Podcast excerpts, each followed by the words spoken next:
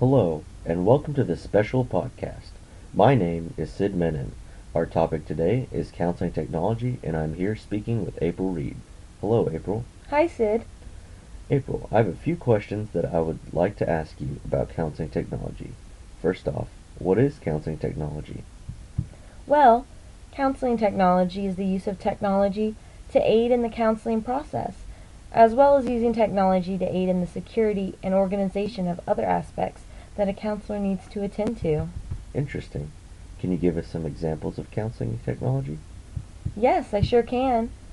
Some examples of technology aiding the counseling process are online or cyber counseling, SMS counseling, using a tablet and play therapy, emailing clients, online appointment scheduling, and even the use of a digital recorder to record the counseling session.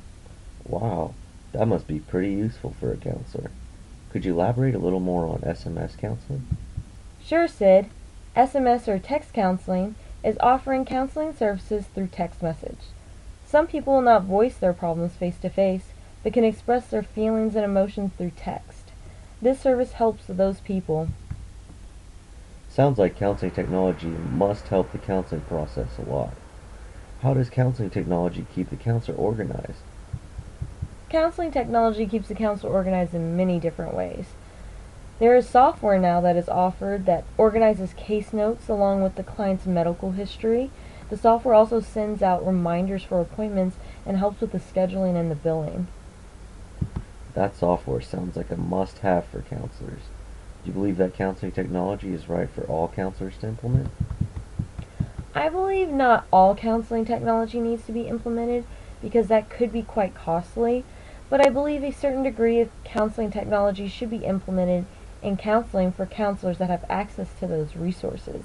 I believe that with the appropriate counseling technology, a greater majority of people can be helped and reached, and that the existing population that is already being counseled will experience better services because of it. Counseling technology sounds like a counselor's best friend. April Reed, thank you very much for appearing on this podcast and giving us a little peek into counseling technology. Thank you for having me. I have been your host, Sid Menon. Thank you for listening, and I invite you to join us for our next special podcast.